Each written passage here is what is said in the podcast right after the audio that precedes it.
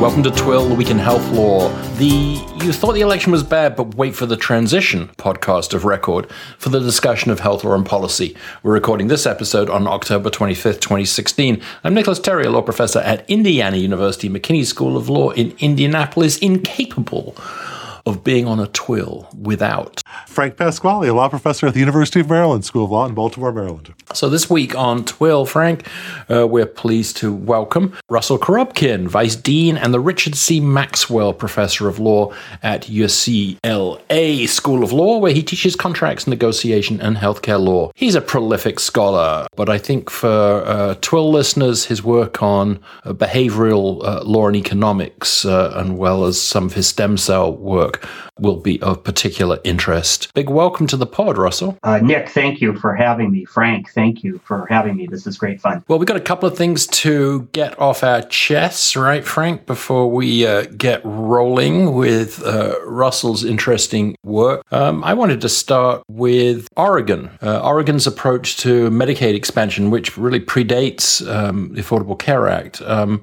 uh, was via a lottery, uh, which for social scientists miraculously created a rare randomized trial opportunity regarding utilization of health services. As we all know, one of the theories behind the ACA's expanded coverage, exchange policies, uh, Medicare, Medicaid expansion was that emergency department utilization would decline, and that sort of decline in generally unreimbursed care would save hospitals money, which they would then be able to uh, shift to some of their newer costs.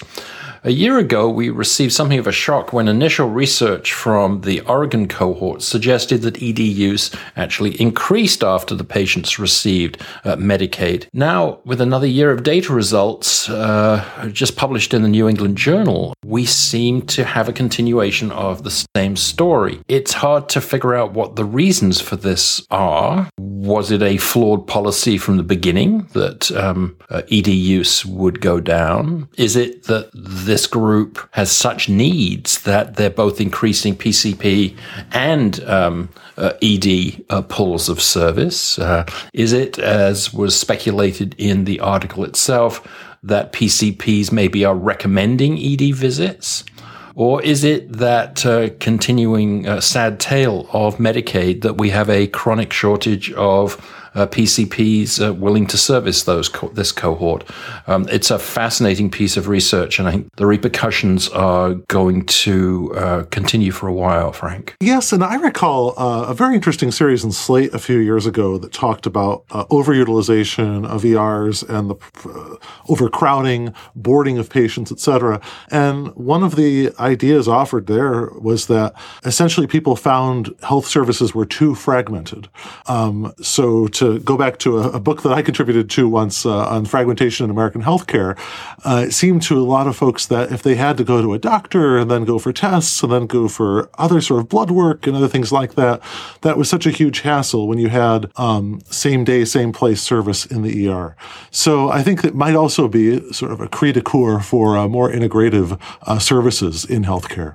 Um, my, uh, I have a couple of lightning round items. My first one, just be brief, which is that there was a long article in Mother Jones on why your drug prescriptions cost so much, and it is interesting in many levels. Uh, but of most interest to our show listeners is it quoted uh, from a study by a past show guest, Amit Sarpatwari, um, a study of Harvard by Medi- Harvard Medical School researchers that cited the size of Part D and lack of government negotiating clout as key reasons for why Americans pay the highest drug prices. So I will link to that. It's a it's a good article, sort of giving an overview of the these issues. Next for me, wellness plans. Uh, wellness plans have often come up for critique on the pod. Uh, recall episode 55 and uh, Wendy Mariner's initial take on the final rule.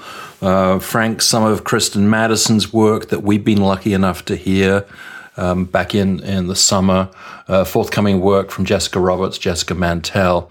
Uh, well, this week, uh, AARP filed suit against EEOC over those May 2016 final rules. Um, it looks like uh, AARP are arguing that the wellness programs approved by the agency violate anti discrimination laws. Uh, I assume they're talking about ADA and GINA um, that were designed to protect employee information, uh, plus a little bit, presumably, of HIPAA uh, with ACA modifications. Uh, the suit also argues that the approved wellness plans are not voluntary.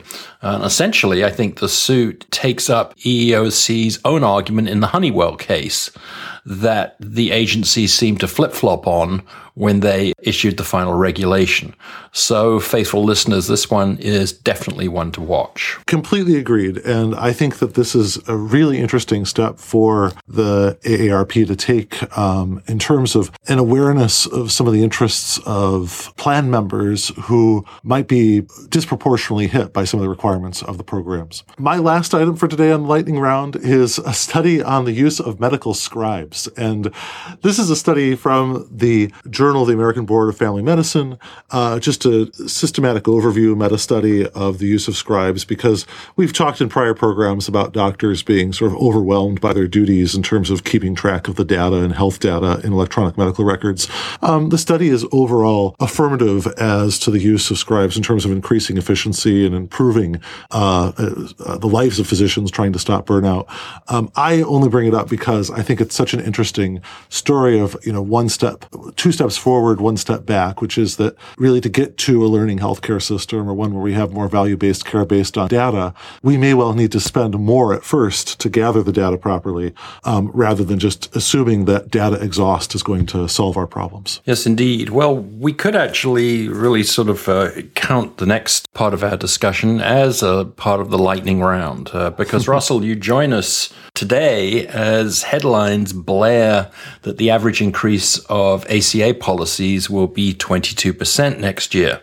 Now, of course, Twill is known for being fair and balanced, and so we should note the obvious that these are uh, exchange policies, not employer group coverages, a point apparently lost on candidate Trump today. Um, secondly, that the early years were always going to be a bit spiky, weren't they, before the risk pools settled? And also that exchange premiums will be offset by subsidies for about 80% of customers. Nevertheless, the premise behind your relative value health insurance article, uh, Russell, that healthcare costs are continuing to rise and that novel approaches are needed, um, seems pretty unshakable at the moment. Well, I, I think that's right, Nick. Uh, the Affordable Care Act, despite its name, I think was a tremendous piece of legislation to improve access to care. As we've, we've seen the number of uninsured Americans has declined quite substantially, but it doesn't really have a lot in it that you would think is going to uh, reduce or, or necessarily even control the cost of healthcare over a long period of time. And of course, the last couple of years, we saw very low rates of price increases in the exchanges, which was a, a nice surprise. But uh, the fact that that looks like it's being offset this year, I don't think is um, is, is really all that surprising of a result. When I read your uh, your piece, there are a couple of areas that sort of in the introduction, in the in setting the stage, that really did strike me as incredibly useful. And it, it would be great, I think, for our listeners if you could sort of ease us into the discussion by talking a little bit more about those. First of all, I thought your take on moral hazard was really interesting. We tend, or idiots like me anyway, tend to talk about moral hazard as sort of a fixed thing. But I thought your article really uh, discussed how the scope of the moral hazard issue is actually increasing. Right. Well, so, you know, one of the fundamental problems that we face with, with the cost of healthcare is that not even the top 1% of the, of the population in terms of income can can actually afford to pay what it costs if you contract a serious illness, right? So we have to have an insurance system where people can uh, pay in uh, based on their expected risk and then have the cost covered uh, for them if they actually need the insurance. Really, no way around that except for a, a handful of Bill Gateses and Warren Buffetts in the population. But the problem, uh, the moral hazard problem, is that once you have insurance, then you have an incentive to use all the health care that could conceivably help you, uh, no matter what the relative cost is compared to the relative benefit. So this is a, you know, the, the laws of economics just suggest that this is a situation that means that w- that we're almost certainly going to pay more of our national income for healthcare than we might choose to in a in a perfect world. And I think a lot of health policy is about, or a lot of ideas about health policy in the current environment is about how we can minimize that problem. I think we'll, we'll never we'll never investigate it, but um, the more people that have health insurance, the more people you cover under the Affordable Care Act, then the more people who are going to be in this situation of of having insurance. So if they can, if there's some care that will uh, improve their health, or at least, or even possibly improve their health even a little bit, uh, those people are then insensitive to the costs uh, associated with that care. And that's why it's not, in fact, something you were talking to, about before. It's not a surprise at all to me to find that uh, in Oregon, people that have now have Medicaid coverage are using the ER more um, because now they have the uh, now they have the right to uh, to use that care. Not every uh, uninsured person knows about the EMTALA statute that requires hospitals to emergency rooms to treat them, even if they have no insurance. People that have insurance now uh, know that they can go to the hospital and they can get uh, very expensive care. And in, in many cases, of course, it's well justified, right? The care saves their lives, uh, even if it's expensive, and that's care we want people to get. But people also have the incentive to use care that has more, uh, that has smaller benefits without any consideration of what it actually costs. And of course, before the Affordable Care Act was passed, the sort of the, the previous sort of attempt uh, to uh, to push back on costs here was uh, consumer directed healthcare, and I wondered as I started to read your article whether you were going to, because you were taking a, a market based approach or somewhat of a market based approach, you were going to take us that down that road.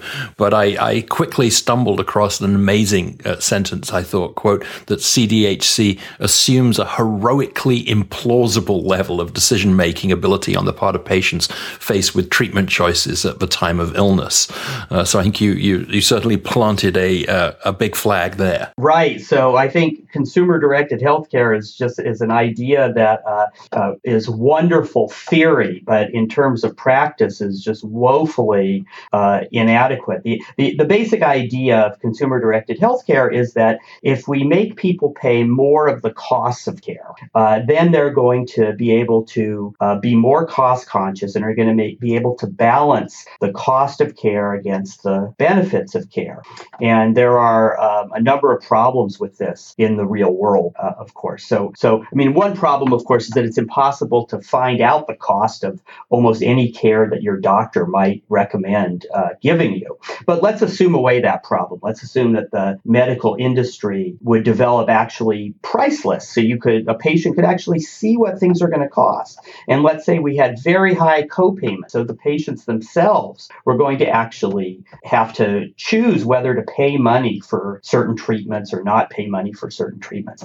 But then you have this this this point that um, that you raised from from one of my articles on this subject about uh, heroic expectations that um, uh, average citizens are going to be able to make these kind of trade offs uh, between the cost of a procedure and the potential benefits of a procedure in any kind of way that is um, uh, that is a reasonable uh, of their sort of internal preferences for spending their money on medical care versus spending their money on other things. It's just, uh, even for experts, it's, uh, and the very well educated, it's a very, very difficult exercise to consider the mortality and morbidity uh, uh consequences of particular treatment regimens for different diseases. And then you have to discount those by the probabilities that they'll be successful or unsuccessful successful. Uh, and then you have to somehow sort of forecast as to uh, how you're going to feel if your health improves in a certain way and what's your life going to look like if your health improves in a certain way versus what your uh, life is going to look like if it doesn't. And then you're supposed to somehow uh, uh, determine whether those risk adjusted expected benefits of a certain treatment are worth the $12,000 cost of that treatment or not. This is uh, this is just ludicrous to think that most people are going to be able to make these decisions in a rational way. And then add to that the fact that because everybody other than Bill Gates and Warren Buffett needs to have insurance, uh, we're all going to hit our deductible sooner or later if we have a serious ill, right? If you or I are lucky that we're healthy all year, all we do, let's say, is maybe go to the doctor once for a checkup. Uh, maybe another time we uh, we we have an earache and we get an antibiotic and we take that and then we feel better. If those are all of our medical expenses for the year, then you could imagine a very high deductible where insurance wouldn't cover any of that, and we'd have to decide: is it worth it to pay for the antibiotic and the doctor visit, or would we rather suffer with the ear infection? We can make that decision, but that's not where most of the cost in the healthcare system goes. Most of the cost in the system are spent on people that are extremely ill uh, in any given year. And almost all of those people quickly exceed their deductibles, even if they have high deductible health insurance. So at that point, then they no longer have any personal um, uh, incentive to make these trade-offs that that supporters of consumer-directed healthcare uh, want them to make, even if they did have the uh, ability to to be these super rational computer-like processors of, of cost versus value. Yes, I think that is a terrific rundown of some of the real difficulties that people face in terms of trying to choose um, intervention by intervention.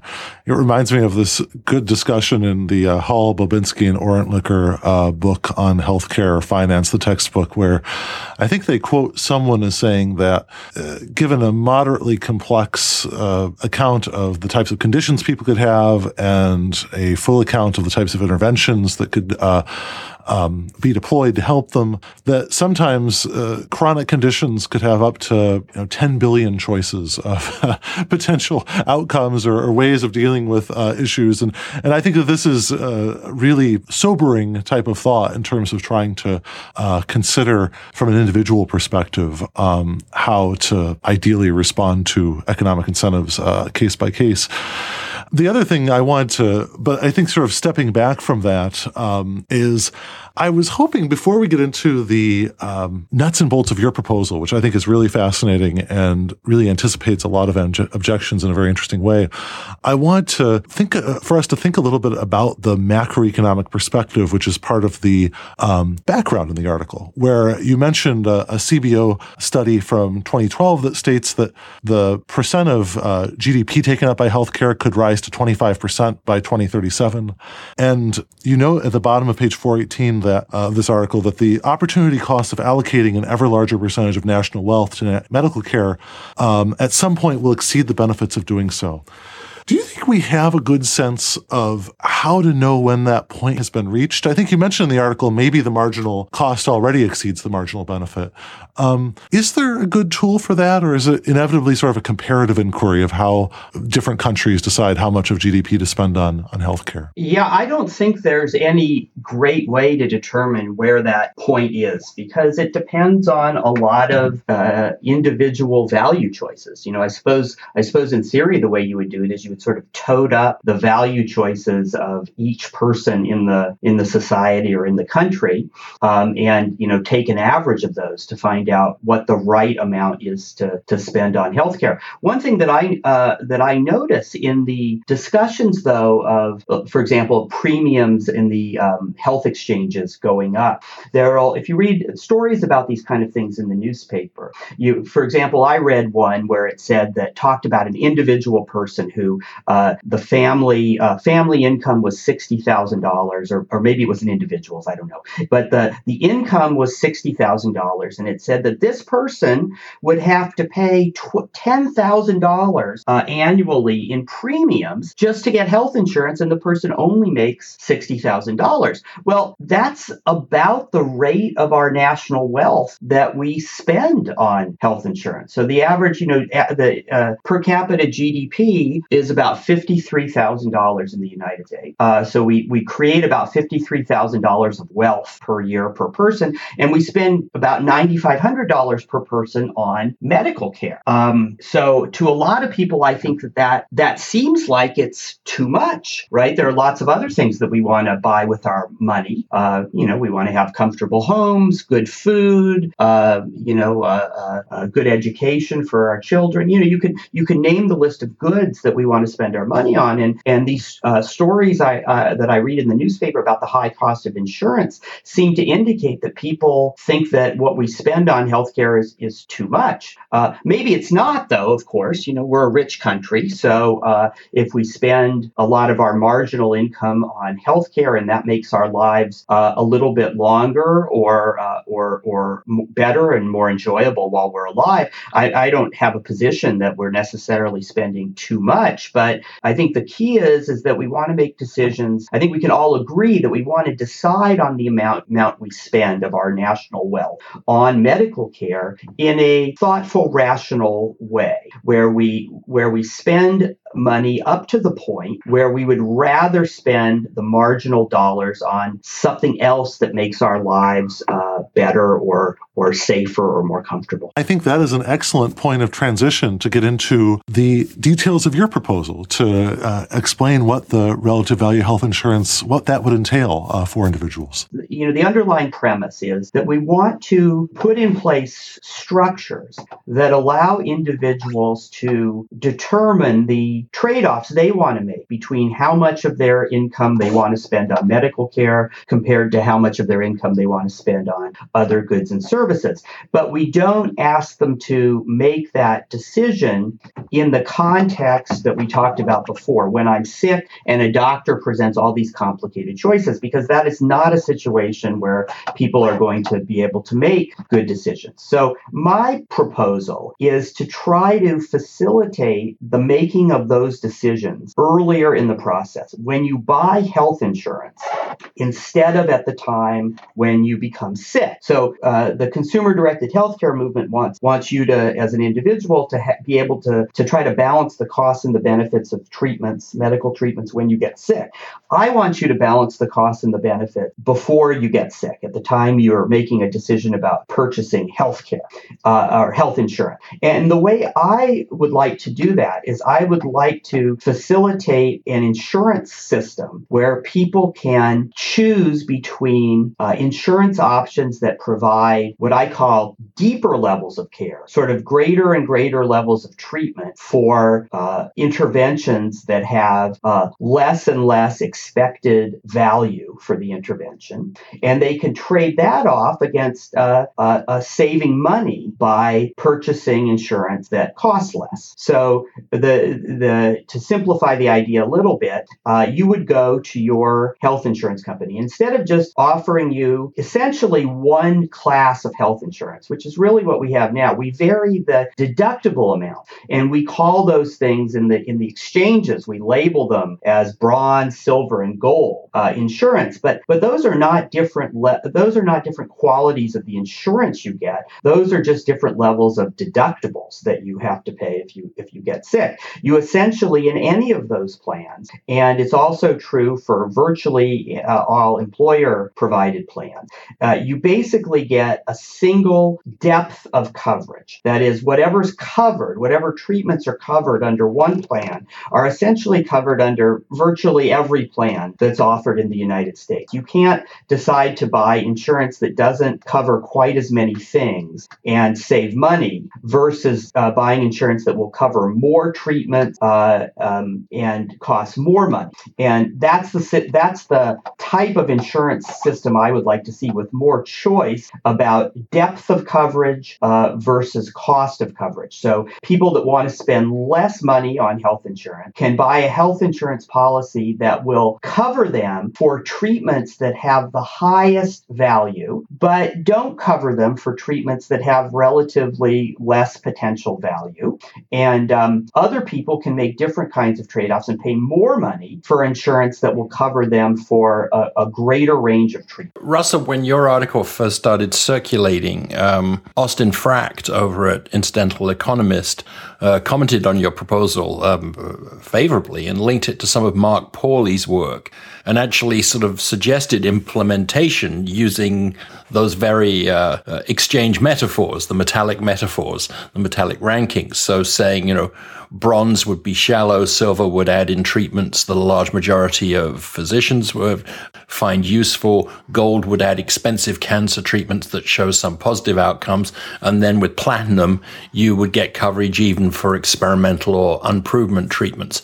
Is that roughly what you have in mind, or is that distorting your, your model? No, I think that that is that is definitely roughly what I have in mind. I mean, of course, it's, it's simplified slightly, but it's pretty much on target. So what what I would like to do is to is to realize is to sort of force people to realize that when you go to the you have something some kind of illness and you go to the doctor and the doctor considers whether to recommend various kinds of treatment options, those are not um, they don't all have the same amount of value. Uh, one treatment uh, option might, for example, you know, let's say a treatment for um, form of cancer that is um, particularly bad, and the treatment is extremely expensive, but it only has a very small likelihood of extending your life. And even in the best case circumstance, it won't extend your life very long. In our current system, if you were to look at the fine print of your health insurance policy, you would find that you're entitled to all medically necessary care. And the way this is almost always interpreted is if this very expensive cancer treatment has some chance of having some benefit for you, then it's going to be covered. There, there are certain extreme examples where uh, there might be some pushback, but but generally speaking, uh, you're going to be covered for this uh, benefit. And let's just say, to make an extreme example, let's say it's going to cost a million dollars, and uh, the best you can hope for is it will. This is a this is a very this is a um,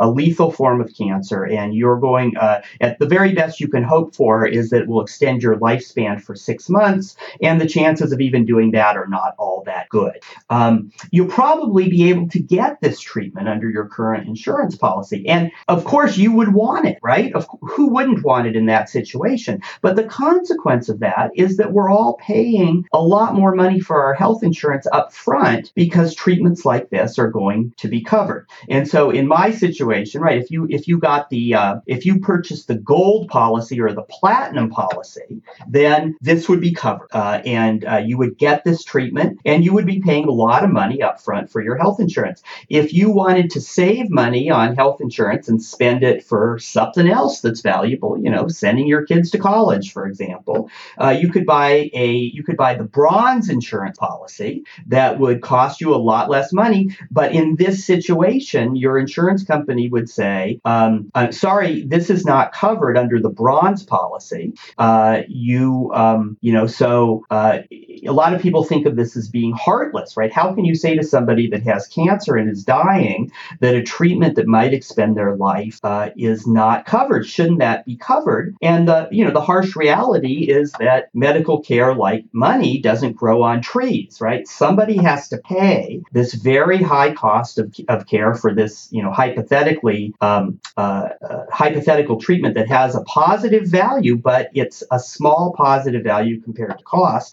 And that um, many or most of us, right? I think I would be in this, count myself in this uh, population. I would rather pay less for my health insurance and know that in this kind of situation, I'm not going to be able to, I'm not going to be given every treatment that might have some possible benefit, right? So if I buy the bronze policy and I save a lot of money, I'm not getting that. But what I am going to get is I'm going to get all of the treatments that have a uh, much more positive cost benefit uh, profile, right? So, um, you know, David Cutler uh, wrote uh, several years ago that um, the standard regimen for treating um, uh, uh, cardiac problems um, costs about $30,000 and on average extends life for four and a half years. So, boy, that's a cost effective treatment, right? And so with my bronze policy, I'm to, I get that. I qualify for that, but I don't qualify for this uh, hypothetical uh, cancer treatment that only would extend my life for a short period of time. Around the world, uh, in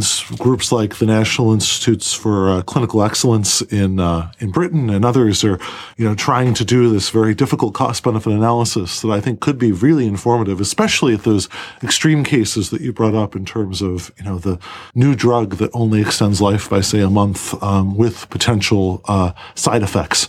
Um, one thing I was wondering though is you, you open the article comparing these two drugs, Cystagon and Procysbi, and uh, sorry if I mispronounced these, and the basically the bottom line of the distinction was that the new drug um, cost much more per year. I guess like two hundred thousand dollars more per year, and it's both of them are, are life saving, but it does not cause um, bad breath, body odor, nausea, and abdominal problems, and only has to be taken like twice a day.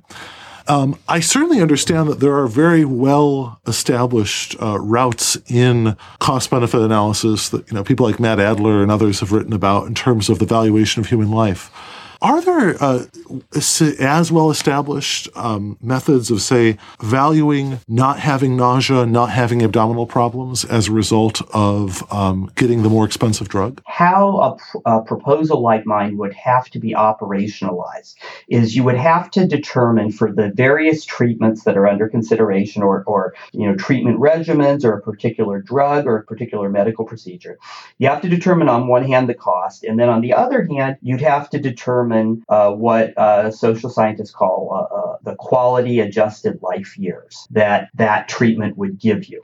And so uh, then you would say, for based on what level of insurance policy you purchase, um, that would determine whether you are eligible for a treatment that would have a certain cost per quality adjusted life year profile. Okay, so so let me just give you a, a sort of, of, of, one one example of this is that that I talk about in, in another one of my, my pieces on sort of related to this proposal is that um, uh, one, one uh, uh, uh cost effectiveness research project investigated a surgery for a, a, certain kind of back condition, a, a lumbar discectomy, uh, it's called, and uh, reached the conclusion that for a person under 65, on average, the cost per quality adjusted life year of this surgery was 69 $9,000. So uh, now I where and then so in my proposal, whether you would be eligible for this treatment if you had the uh, if you had the back problem in question, right? You you have a recurring back pain. You go to the doctor. The doctor says, okay, well, one thing we can do is medical management. Another thing we can do is surgery, um, and and the, the surgery uh, is going to provide on average uh, one uh, one additional quality adjusted life year per 69 $69,000 cost. And so then it would depend. If you have the, the uh, bronze policy, uh, you might not qualify for this at that, at that rate of cost per quality. If you have the, the platinum policy, you definitely would. Uh, you know, this is one where depend, maybe the silver policy covers this, maybe it doesn't. It's kind of in the middle, right? The $69,000 a year is not uh, for one extra year of quality adjusted life, uh, is not um, um, uh, uh, obscenely expensive. It's also not dirt cheap. It's somewhere in the middle. And so this is where different gradations in, in uh, policy, uh, po- uh, insurance policies would give you the choice to pay more and have more things covered or to pay less and have fewer things covered.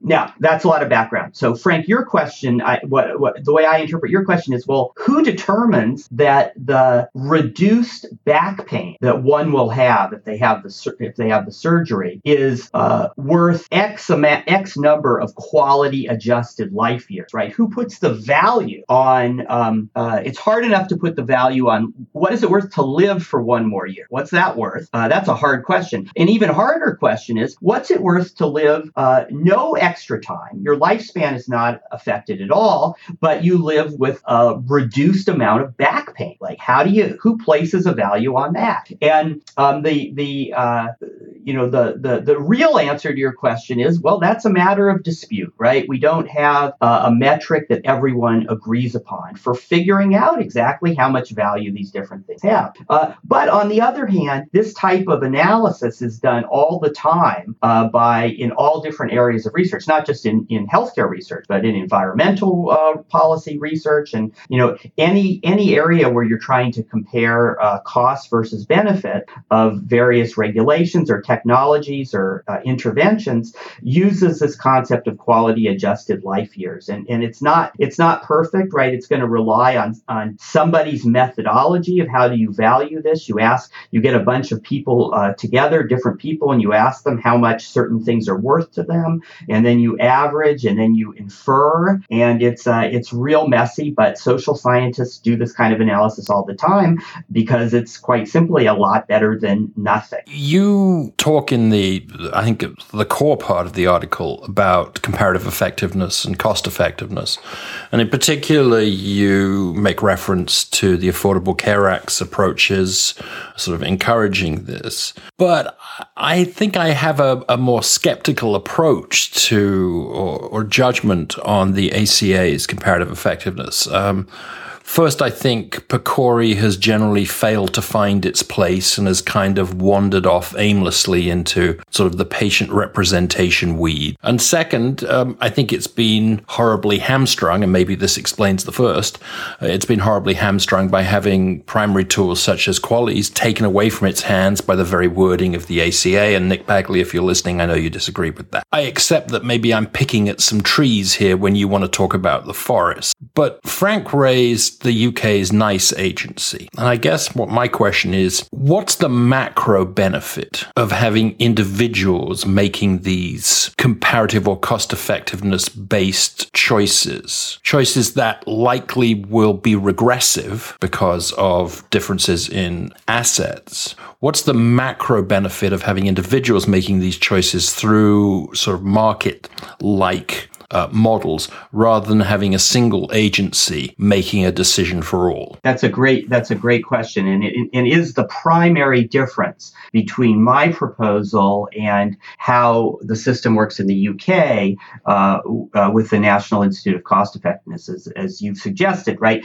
uh, that agency determines what are the quality adjusted life years for this particular new drug, let's say, and then based on the answer to that question, it's either covered for everybody or not covered for everybody, right? And so what are the so my my uh, proposal uh, uses the same kind of cost benefit analysis that they use in the UK, but allows each individual patient, or actually I shouldn't call them patients. They make the decision when they make the decisions. They're insurance customers. They're not patients at that point. It allows each individual uh, customer in the insurance market to make that trade off for himself or herself. What's the benefit of that um, of that difference? So there are two. I think one is um, uh, you know, two values that are quite important um, autonomy and economic efficiency, right? So, uh, as to the latter, uh, by letting different individuals are going to have different sets of preferences about uh, how they feel about having more money today to spend on goods and services and other things that are going to make their lives pleasant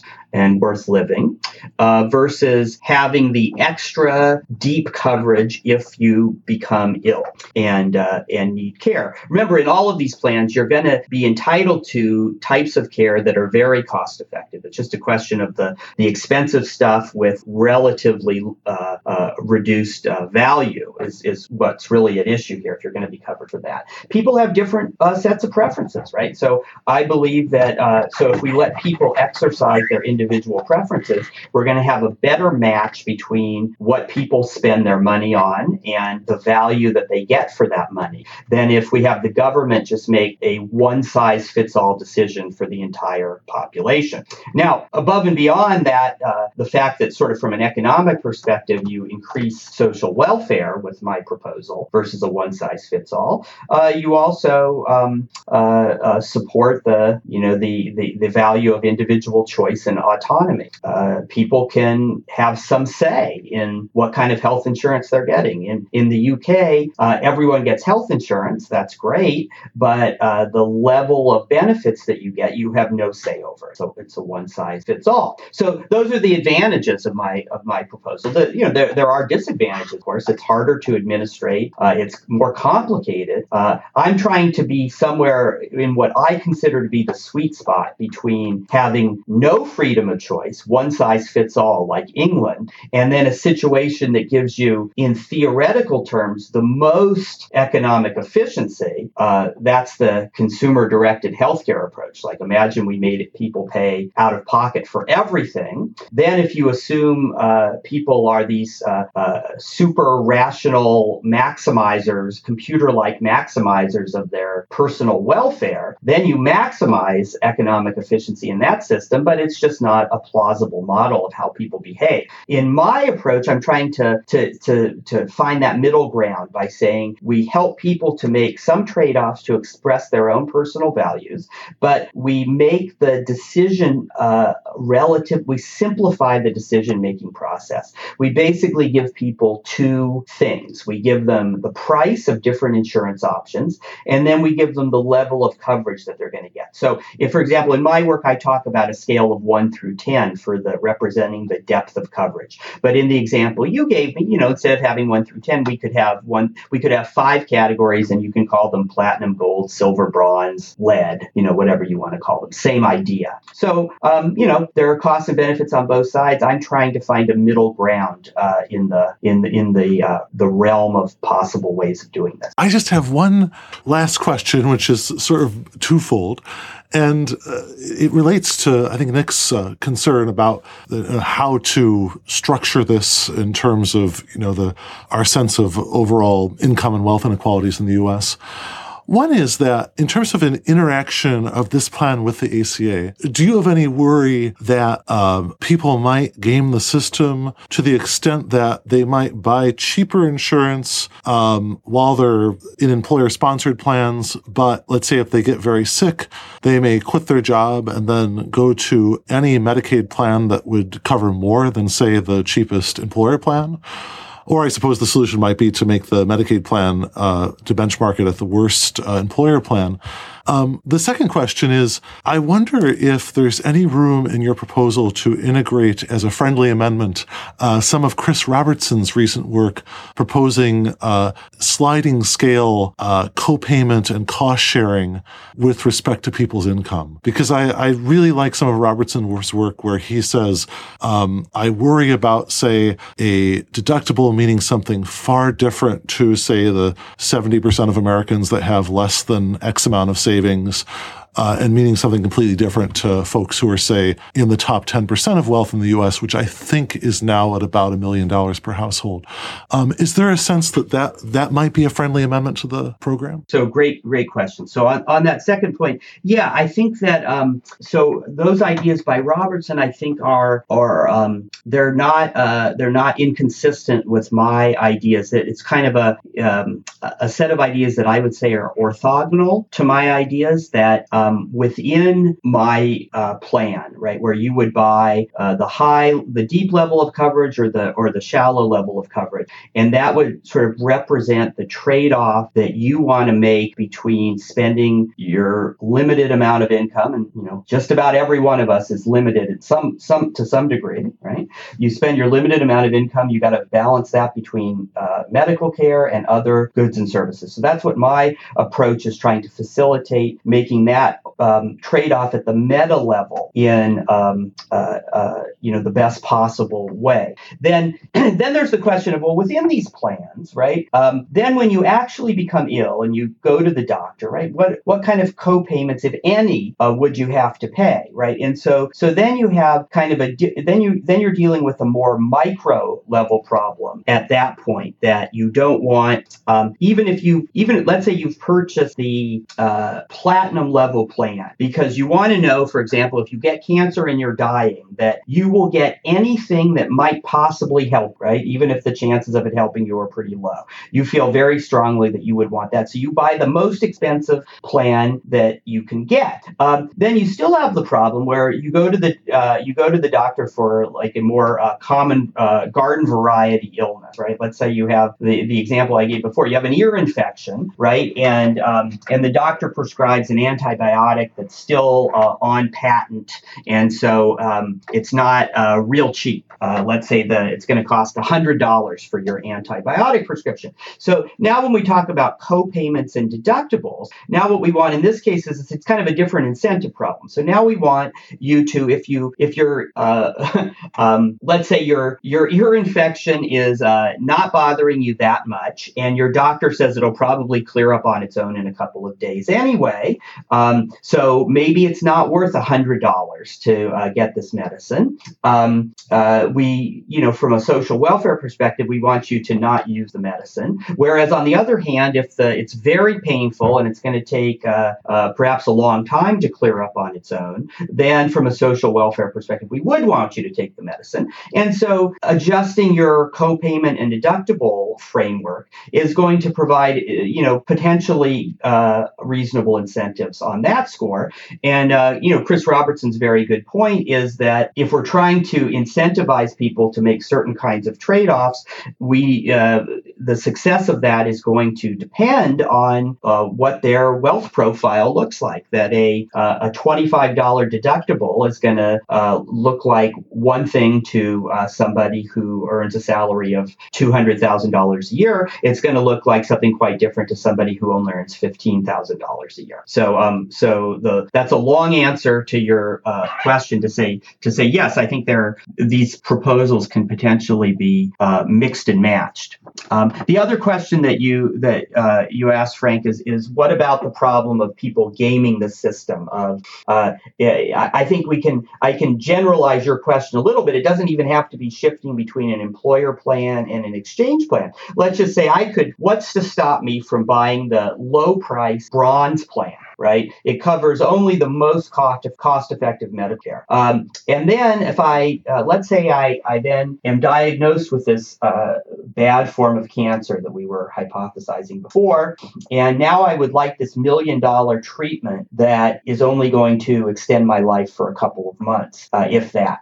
And uh, so my bronze plan doesn't cover it, uh, but if I can, uh, assuming I don't die from this cancer immediately, right? What's to stop me for January 1st of next year, just switching to the platinum plan, right? Now that I have the illness, now I buy the platinum plan and then I get everything. And you're absolutely right that this, if this is possible, this would um, cause my proposal to unravel. So the only way to deal with this is to say that for a pre existing condition, your insurance company only has to cover you up to the level that uh, you were covered at the time that you were diagnosed with that condition. Unlike the pre existing exclusions that we were worried about for the Affordable Care Act, where uh, maybe if you had insurance, if you then came down with something, you would and you lost your insurance, you wouldn't be able to, to no one would sell you insurance. In this situation, since you're already in the system and you already have the bronze level insurance, you would still be covered for the bronze level insurance for everything.